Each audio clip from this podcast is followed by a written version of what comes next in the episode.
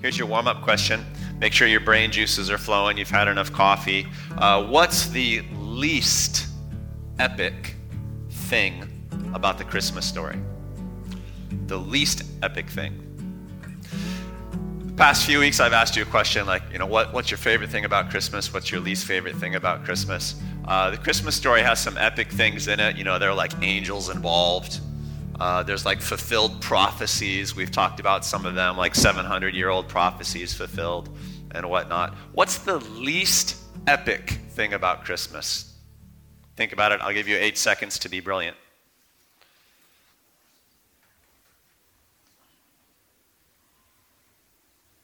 All right, least epic thing about Christmas. What do you got? Mike? It wasn't out of the ordinary. Now, you know, virgin birth, savior of the world, kind of extraordinary. What do you mean? But no one else knew that. So it was deceptively s- secret. It, it, flew under the radar, so to speak. All they knew was this, you know, young couple who by that time were married. Young couple, married, their taxes and uh, paying their taxes. Seemed deceptively ordinary. All right, I get your point. What else? Least epic thing about Christmas, Mint. The animals were unbothered. As far as we know. All right, what else? Oh, I can tell. We're just not very with it this morning. We're going to have to do more crowd engagement exercises. Aren't we? Least epic thing about Christmas.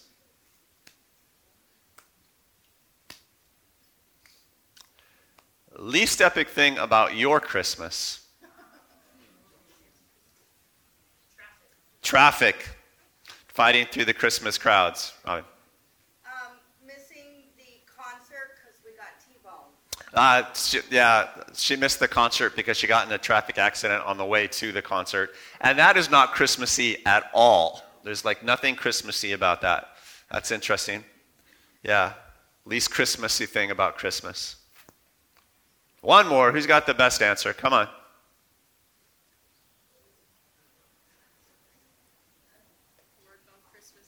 You got to work on Christmas Eve. You got to confront your manager again. I'm pretty sure this isn't working out for you. Uh, it's part of the charm of Christmas, though, when you think about it. Um, in the Christmas story, as Mike pointed out there at the beginning, there were all these elements that seemed ordinary. I, I would say, uh, I, I, wouldn't necessarily use the word ordinary. I would use, you know, other words like, like uh, bothersome or aggravating or, you know, maybe mundane. Uh, you ever feel like your life is mostly meaningless friction? Anybody? And there's a lot about the Christmas story that seems to me as if uh, it is meaningless friction, aggravating uh, details that did not need to be there, but which we now kind of cherish as vital parts of the story. It's really weird. It's got that quality uh, to it. So uh, let me let me ask you this, just to kind of get you, uh, believe it or not, into the spirit of the Christmas story. I'm gonna I'm gonna ask you to do uh, a little meditative question. You can bring out your phones, you can bring out something to write on if you want to, because I want you to write down some answers. I want you to actually think about this. You're going to actually think about it. All right, here you go. What are three things in your life? What are three things that you've been complaining about for at least a year? Merry Christmas. Merry Christmas. What are three things you've been complaining about for at least a year?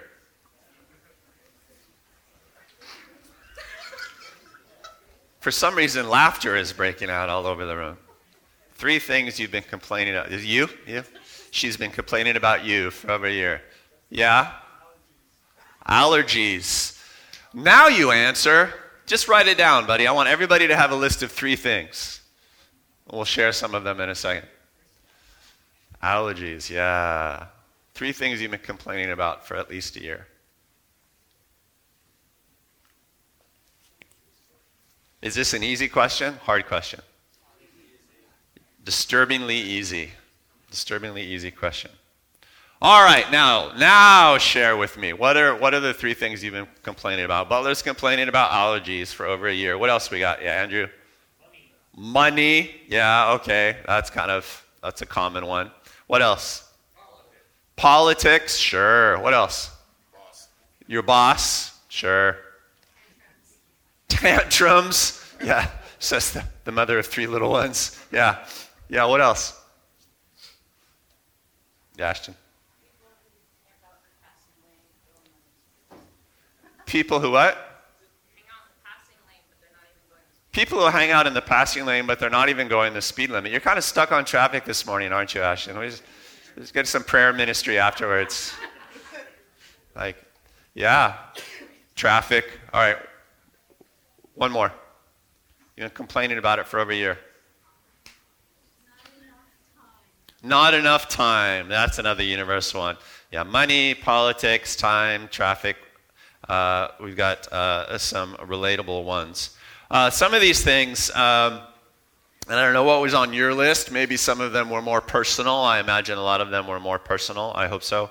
Um, but uh, maybe they are of the nature uh, such that they would require a miracle to fix them. Look at, look at your list again. Look at your list again and think like, wow, this is like, it would take a miracle to fix that. How many? How many would say that that's true? Go ahead and hold up your hands. All right, so that's kind of interesting, right? So uh, a degree of severity such that it would take a miracle to fix them. Here's what I want to remind you of today, suggest you, suggest you today. Not only would it take a miracle to fix some of these things that are on your complaint list, but your complaint list also is the context in which miracles will happen in your life. All right, the complaints don't need to go away uh, for the miracle to happen, which sounds really logical when I say it like that. Um, but a lot of times, I think emotionally, we get hung up in this place where, well, life is just filled with complaints and frictions and meaningless static. Obviously, this is not a miraculous situation for me. Obviously, I'm not flowing well spiritually. You get kind of clouded. And the Christmas story is exactly not that, right? Is a direct counter to that sort of thinking uh, because uh, sometimes great miracles happen in the world and great miracles happen in our lives in such a way that they don't provide immediate solutions to much of anything. And yet they end up being definitive world changers. And our lives will always be a mix of meaningless things that are, or maybe uh, meaningful things that are dragging us down, and miraculous things that are amplifying us and pulling us forward. It will always be a combination. Heaven in a brown paper bag, uh, one of my uh, slogans. So, uh, in that spirit, let me read from the Christmas story a really uh, famous segment of a famous passage. This is from Luke chapter 2. This is the one that often gets quoted at all of the uh, Christmas pageants with the little kids. They come out and read this. Uh, Luke 2, 1 through 7. And just think about all of the little aggravating things that are packed into this story. In those days, Caesar Augustus issued a decree that a census should be taken for the entire Roman world. Political bureaucracy. Everybody, oh. This was the first census that took place while Quirinius was governor of Syria. So Luke dates it. And everyone went to his own town to register. So you had to take a trip right during the Christmas season, too. Everybody, uh. Uh, so Joseph also went up from the town of Nazareth in Galilee to Judea to Bethlehem, the town of David, because he belonged to the house and the line of David. He had to register, kind of, register where he graduated high school, um, which was a 90 mile trip. Uh, he went there to register with Mary, who was pledged to be married to him and was expecting a child. We talked all about that last week. So he's traveling 90 miles on foot with a pregnant wife to register for his taxes. Now you're starting to feel it. While they were there, the time came for the baby to be born, to which Joseph responded, Of course. Of course it's now. That's exactly what he said. I happen to know. Uh, and she gave birth to her firstborn. yeah, I would hope so. A son. She wrapped him in cloths and placed him in a manger, wrapped him in, mag, in rags, and stuck him in an animal's food dish because there was no room for them in the inn. They couldn't find accommodations. How many aggravating things are in that story? It's just seven verses. How many? Yeah, name some of them. Traveling when you're nine months pregnant, not good. Not good. Politics. I can't hear you. Giving birth in a barn. How many? Just one? You were born in a barn? what else? Walking 90 miles. Walking, that's footsore. Yeah. Taxes, politics, travel, and no room in the inn. You can't get reservations uh, because of bad political planning. Right? Everybody has to go to their hometown. Well, that's an incredible upheaval. Why do you do it that way? Because you tax through clans and stuff. It was uh, Roman political bureaucratic brilliance that was anything but uh, brilliant. Um, Luke, uh, who wrote this gospel, the Gospel of Luke, uh, was uh, he, he wrote his gospel after the Gospel of Mark was written, after the Gospel of Matthew was written. Matthew was based on Mark, but Matthew amplified it a little bit. And then uh, some years later, Luke wrote his gospel. Now, Luke was unique among the gospel writers in that he had no direct experience of Jesus himself, but he was, uh, he was a a scholarly Greek man. He wasn't Jewish. He was very well educated, and so he took it as a history project. Uh, he was going to get to the bottom of everything. He was going to write a robust history of the Christian movement, uh, beginning with the, the birth of Jesus, in such a way that you know Greek scholars all over the world uh, could read it and understand. It's really one of the first examples of journalistic eyewitness history in, in, in the history of the world. Uh, what he was doing was nothing short of revolutionary, even in terms of world literature. Uh, the fact that he did it in a way that was based around Jesus is just all that more helpful. So he's an incredible guy doing an incredible project. And so he wanted to go back and research uh, for all the world what the birth of Jesus was like. These stories don't appear like this in the other Gospels. Mark doesn't mention the, G- the birth of Christ at all. Matthew mentions it, but in terms of fulfilled prophecies, Luke wants to actually do the event, right? He wants to get the facts straight. And for this, his source was almost certainly Mary. Uh, Mary was living in uh, Ephesus probably at the time that Luke was doing his research. Uh, she hung out with John, the disciple, and John was a church father in Ephesus, which is in Turkey.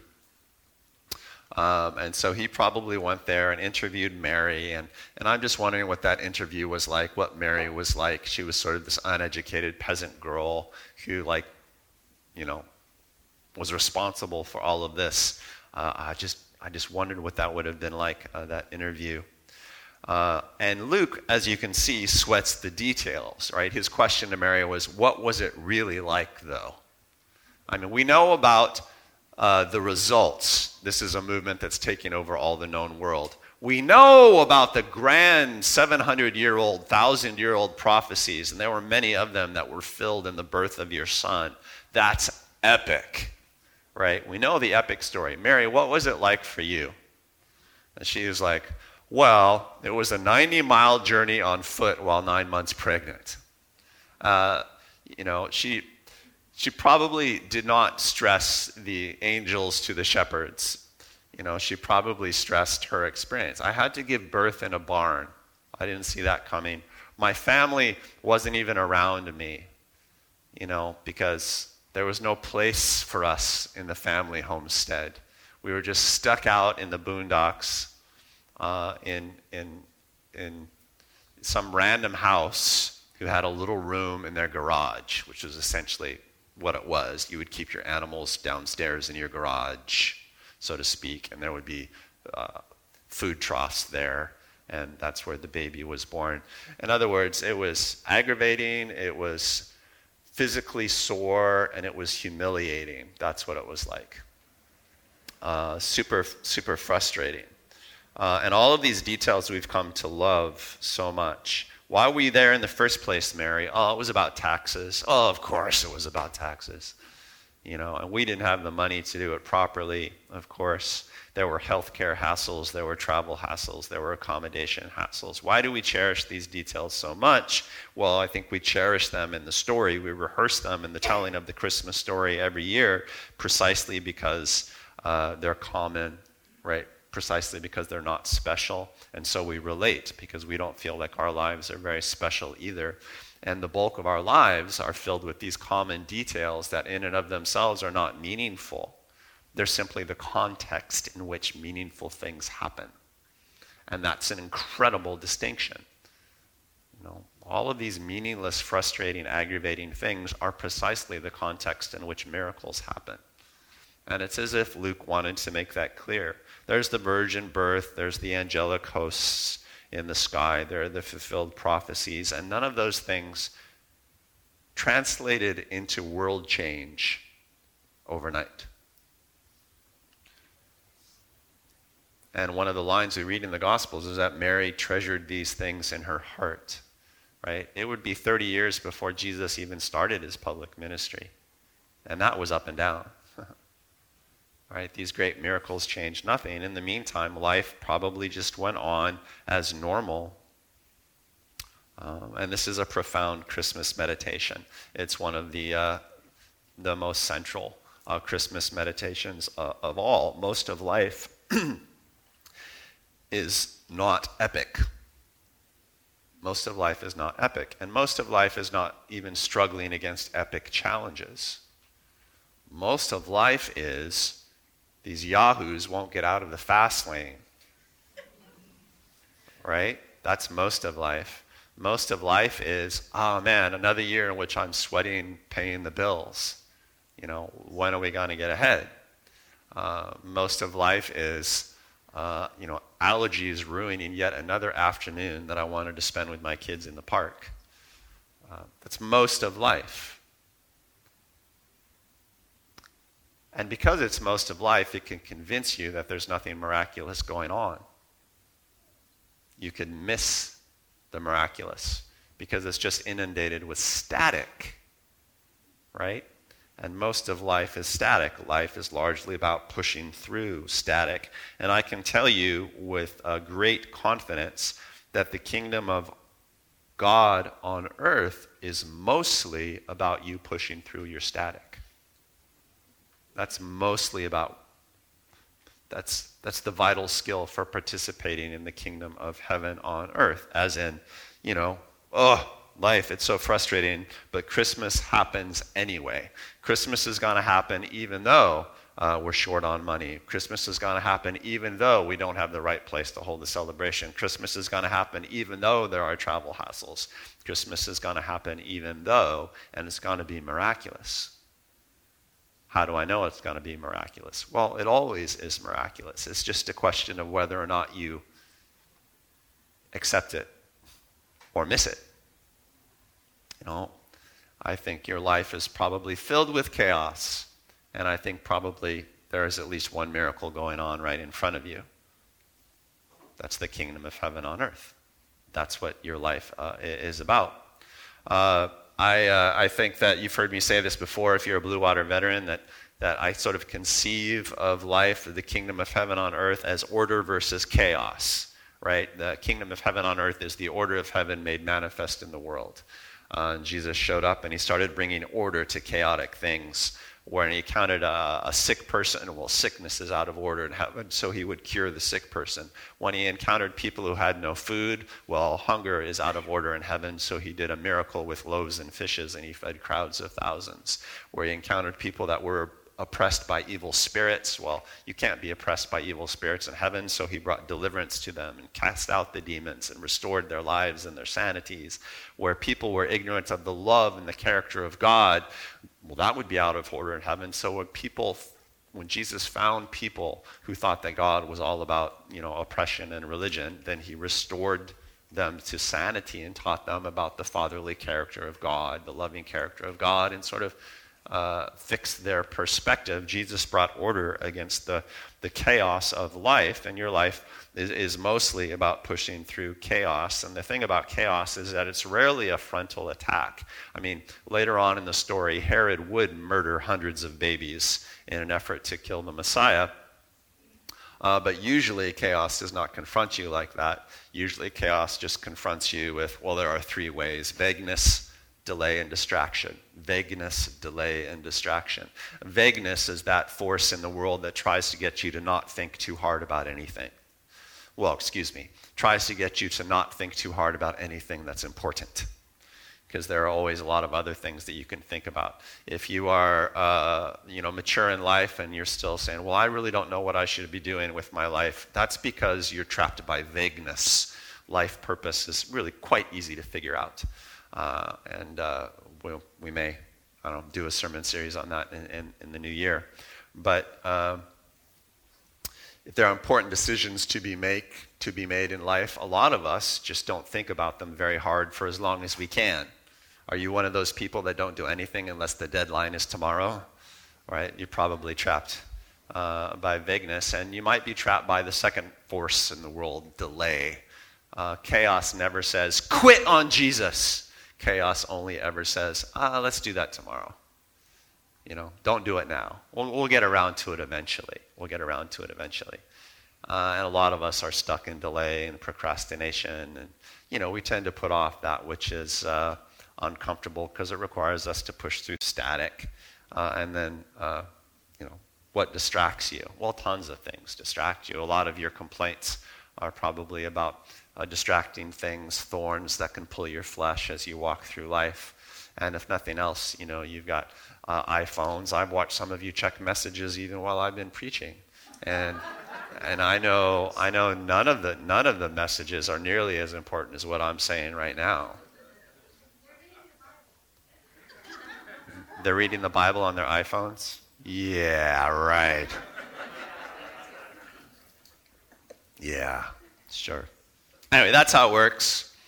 Um, and mostly, well, I think most lives are determined more uh, by convenience versus inconvenience than they are determined by important versus unimportant. Uh, and, um, and there's something about the Christmas story that just flies right in the face of that and says, oh, yeah, just so you know, the most important events ever can be missed. The most important events ever happened in the midst of swirling static. And so, if you want to be a spiritual person, well, then one of the things you'll have to master, first and foremost, is the ability to find miracle in the midst of incredible static, incredible chaos. And we hear the Christmas story. We read the Christmas story every year, and it reminds us of that. It reifies it to us. It's like, that's life, man. Life is miracle in the midst of static, holiness in the midst of chaos, the kingdom of heaven on earth, heaven in a brown paper bag. And you, brothers and sisters, are called to be people who find the holy moment in the midst of all the complaints, all the chaos, all the static. And that is not just a truism. It's not just a mindless proverb. Oh, it is a profound truth. It is a profound truth because what's trying to kill you more than any other thing is not epic evil. What's trying to kill you is chaos, is daily static. That kills way more people than lordly evil ever does. It's just the spirit of, ugh, that's what wipes you out. Or the spirit of, eh, that's what wipes you out. Uh, and that's the battle that we face. The kingdom of heaven on earth happens in the midst of ordinary chaos, and it's up to fi- us to find the extraordinary in our daily lives. And it's easy to miss because even God typically doesn't call it out for us. You know, he was so excited about the birth of Christ that he had to tip off someone. So he picked the least reliable testifiers in the community, a bunch of shepherds who were out in the field. um, it's up to you, probably, uh, to find the excitement. Only a few ever catch what God is doing at any given moment. Even if God's doing something in here uh, this morning, only a few of us will catch it. Thank God for that. And then, and then we respond. We respond. Well, be one of the few. Uh, Christ was born in inconvenience.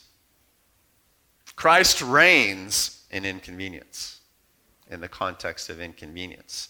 Christ is Lord, inconvenience is not Lord. Can I hear an amen? All right, so that's that. Let's end with another meditation. Uh, I call it a 321 meditation. So, this is what you're going to do.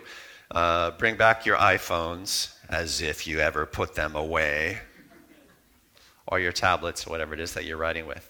Uh, and, and, uh, and just uh, get ready to reflect. Here's what I want you to reflect on. Uh, let's just start with a review of three things that you've been complaining about for over a year. Just think about those for a moment. Go through each one. Three things you've been complaining about for over a year. Think about how bad they've been.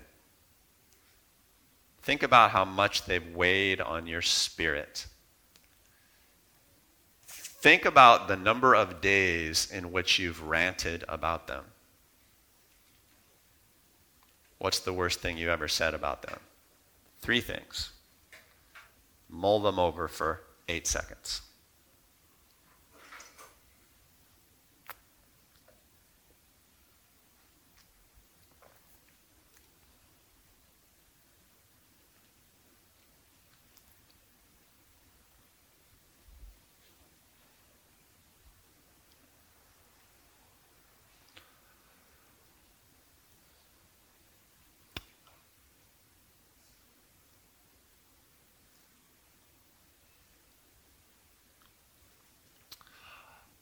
All right, now I want to add to them two things that are going to cause great static and inconvenience for you in the coming week. Two things that you just know are going to cause a lot of aggravation, static, inconvenience, and grumbling from you in the coming week. Go ahead and write those down. What is it about them that really bothers you? How does it make you feel? Those two things.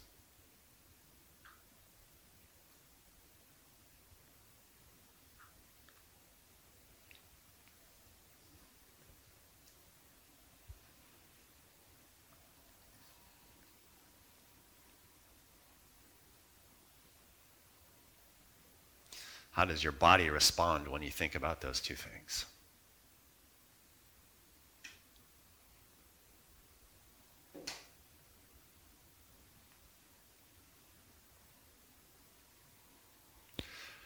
That's three things that you've been complaining about for over uh, a year, and two things that you're dreading about your upcoming week.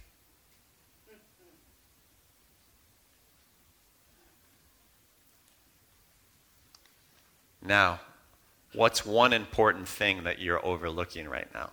One important thing that you're missing that if, has kind of been on the edge of your awareness that has been covered over with vagueness or delay or distraction? What's one important thing that you need to actually see and seize? Let the Holy Spirit guide you if you're confused about it. What's one important thing, one holy thing that you need to get on this week?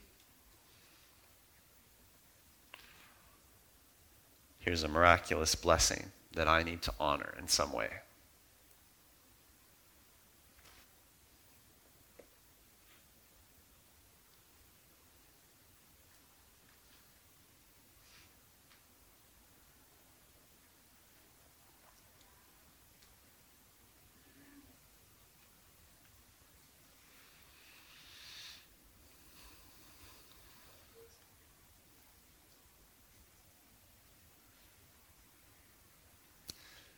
One important thing that should take some life and breath,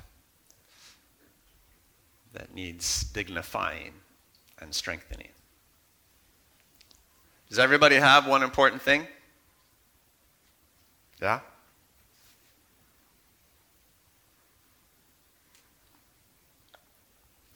Well, this 321 meditation was really an exercise in juxtaposition. You know, as uh, the baby Christ was juxtaposed to the aggravating world around him, the world of political oppression and taxation and senseless bureaucracy and, and frustrating travel and physical limitation and, and poverty and animals in a food trough. Um, there are always going to be frustrating things going on in your life, and here's the truth they are the context in which the miraculous thing is going to happen in your life. And it is incumbent upon you to be aware of the miracle in the midst of the madness. Uh, and that is a tremendous uh, life skill.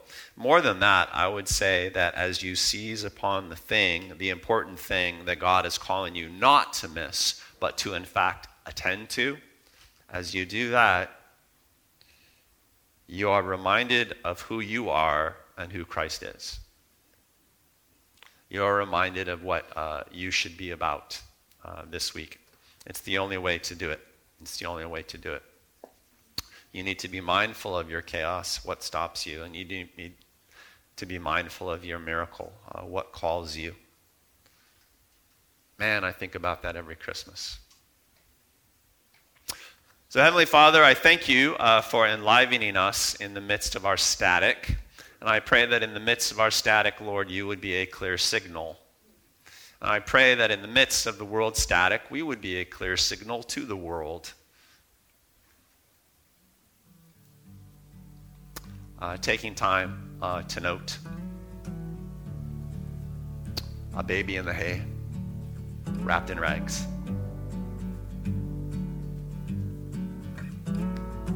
The thing that God is doing in your life right now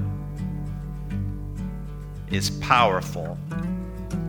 It may not seem that special. Welcome to Christmas. It may not seem that special. Do not make the mistake of thinking that that means it's not powerful. Feel like the Holy Spirit just wants me to pause there. Uh, that phrase uh, triggered some things for some people. The most important, powerful, miraculous thing that God is doing in your life right now may not seem that special to you. Don't be fooled. I think he's just underscoring, illuminating, shining a light on some things that you didn't think were very special, but are in fact the heart of God's purpose in your life right now. I'm just going to give him a minute to speak to you about that.